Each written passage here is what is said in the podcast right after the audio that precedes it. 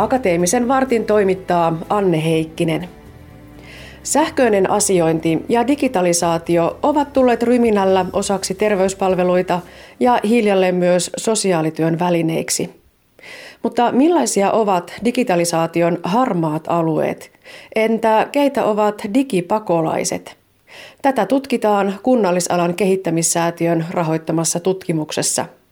Tutkija Anna-Maija Pyykönen. Meillähän on viime keväänä käynnistynyt kaksi koulutus- ja kehittämishanketta sosiaalityössä. Toinen on Kainu-alueella ja toinen Kymenlaaksossa. Ja koulutus itsessään alkoi viime vuoden niin kuin elokuussa ja ollaan nyt yli puolen väliin, väliin koulutuksessa menossa, että ensimmäiset varmaan valmistuu tuossa ensi kevään, kesän aikana. Ja, ja näissä molemmissa koulutus, koulutus- ja kehittämishankkeissa on, on niin koottu alueelta tämmöiset keskeiset kehittämiskärjet niin sanotusti. Ja molemmissa hankkeissa on noussut tämä sähköinen asiointi tai digitalisaatio siten, että Kainuussa erityisesti sähköinen asiointi ja Kymenlaaksossa digitalisaatio.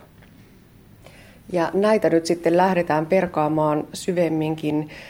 Näin äkkisestään tuntuu siltä, että sekä tuo sähköinen asiointi että digitalisaatio ovat tuolla terveydenhuollon puolella jo aika arkipäivää ja tuttua juttua, mutta miten se on, kun kurkataan sinne sosiaalityön puolelle?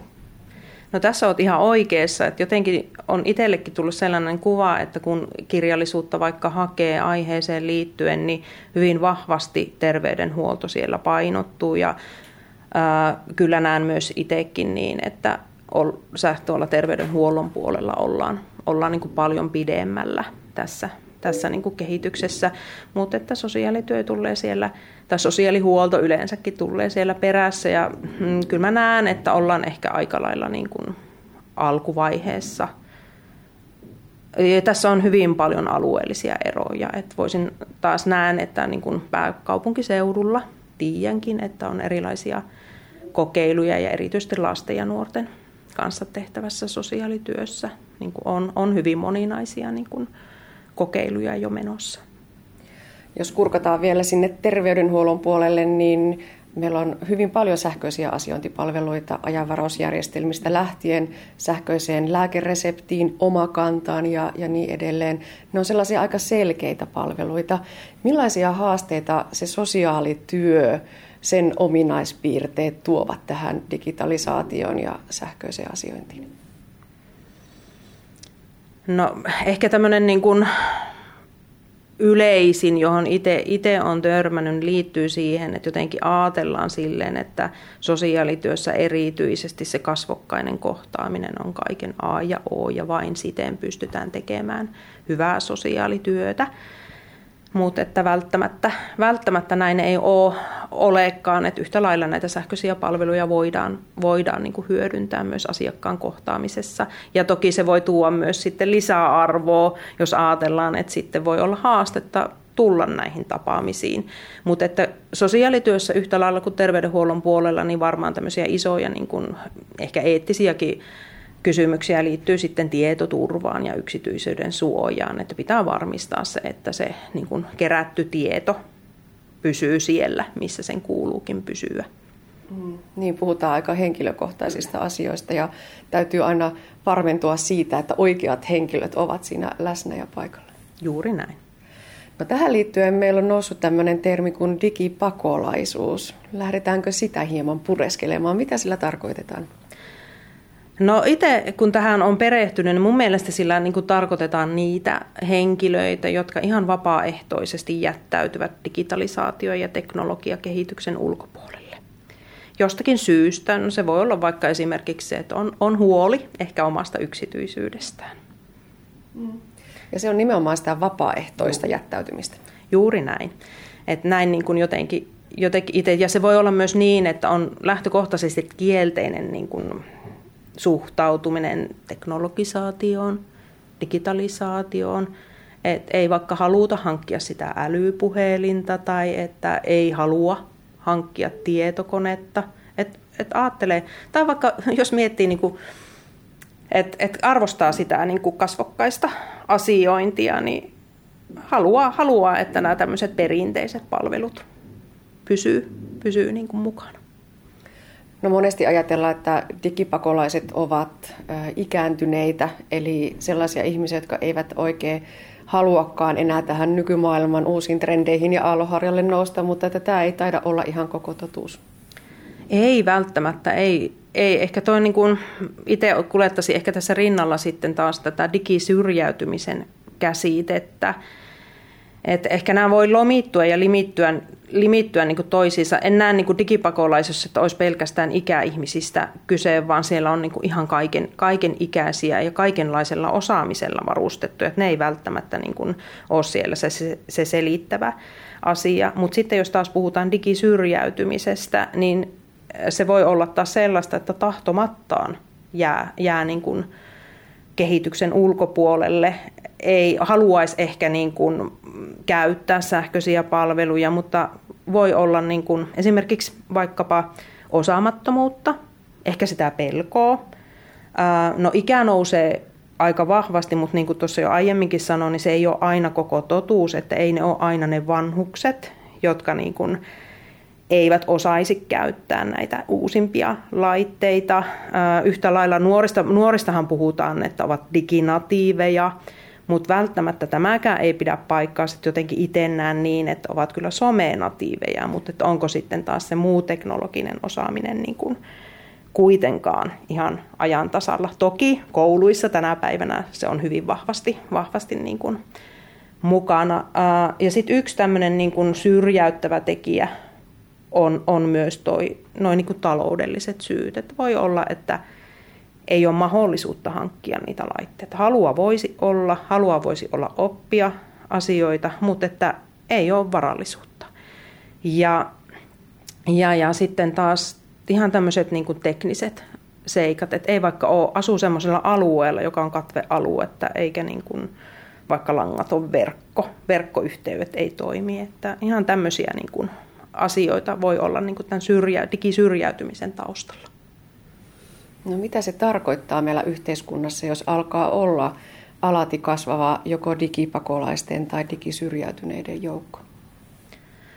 No se tarkoittaa sitä, että kun lähdetään niin asioita tekemään ja kehittämään, niin meidän pitää tunnistaa, että meillä on tämä ryhmä ihmisiä, jotka eivät välttämättä tavoitakaan niitä palveluja, joita me ollaan niin rakentamassa.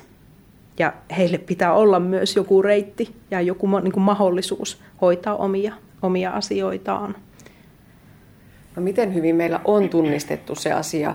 Vähän tuntuu siltä, että kaikkea vaan pusketaan sinne yhden digitalisaatiopalikan alle ja ajatellaan, että luontaisesti kaikki seuraavat perässä, mutta että kuinka hyvin nämä tällaiset erilliset ryhmät jo tunnistetaan?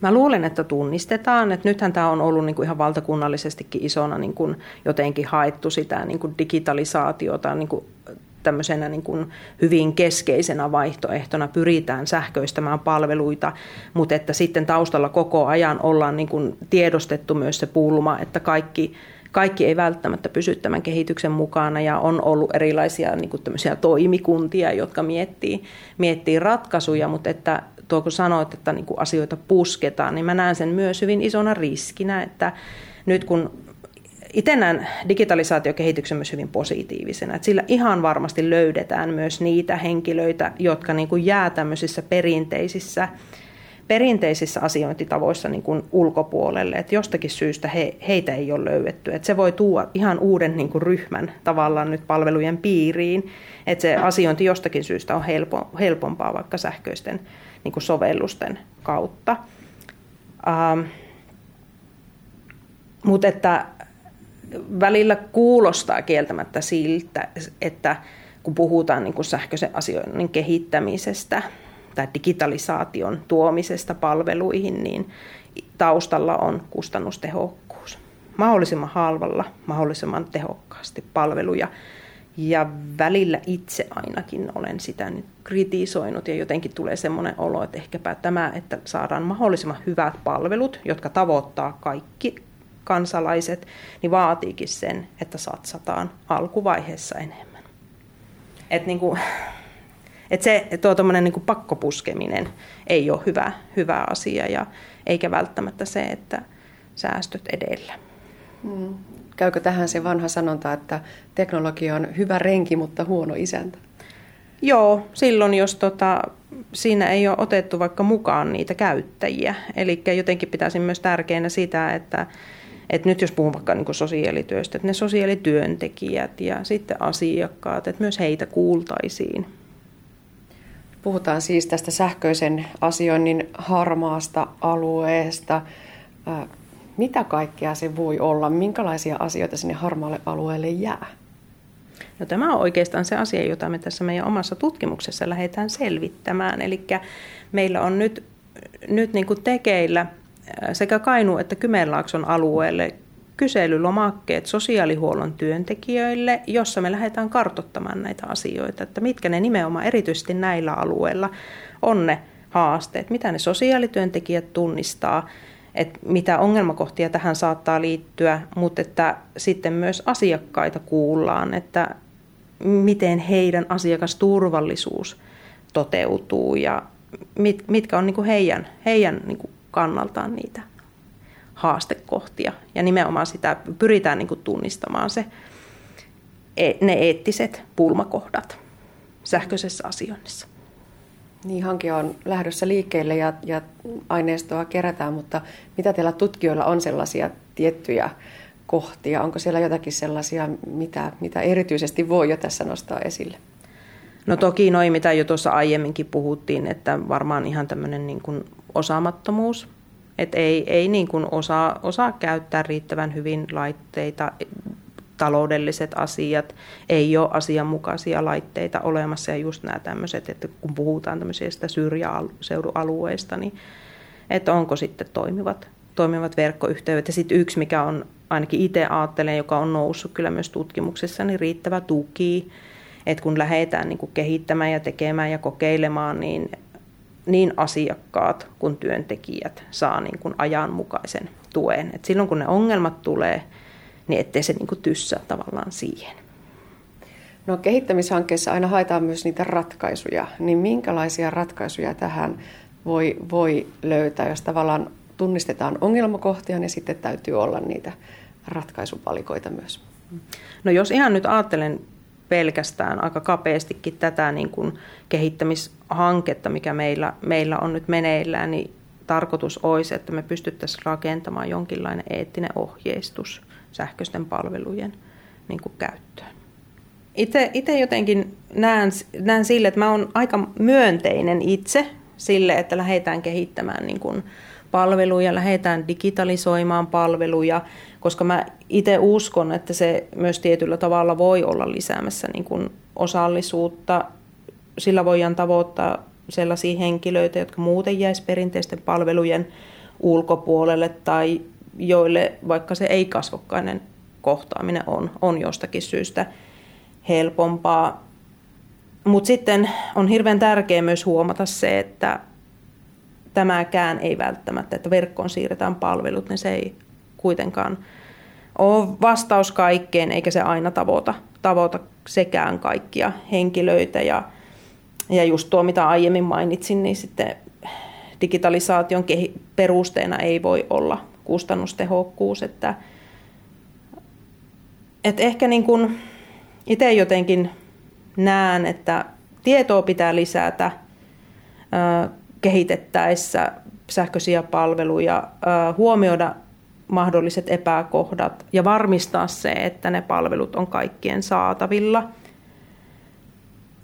Ja aina pitää muistaa nyt sosiaalityössä ja toki varmaan niin kuin muuallakin, että pitää jättää se mahdollisuus siihen, että se kasvokkainen kohtaaminen on aina mahdollinen. Että semmoinen Camilla Granholm sosiaalityön väitöskirjassaan on puhunut sulautuvasta sosiaalityöstä, joka yhdistää nämä, nämä kaksi, kaksi tapaa työskennellä asiakkaan kanssa. Ja mä jotenkin itse näen, että, että se huoli on, tuntuu, että kun digitalisoidaan palveluja, niin että sitten ei enää kohtaakaan sitä työntekijää kasvokkaan, mutta että se on se, joka pitää myös jättää. Että mm. ne on tämmöistä rinnakkaista. Joo. Tässä kun kuuntelee sinua, niin herää ajatus, että kuinka paljon loppuviimeksi se sosiaalityön perusluonne muuttuu tai on muuttumassa, kun palveluja digitalisoidaan, vai muuttuvatko vaan ne väylät ja kanavat, miten sitä tehdään? No ehkä enemmänkin niin, että se tuo uusia kanavia et siihen rinnalle. Ja toivotaan, että se niin lopputulema on se, että entistä isompi joukko tavoitetaan palvelujen piiriin.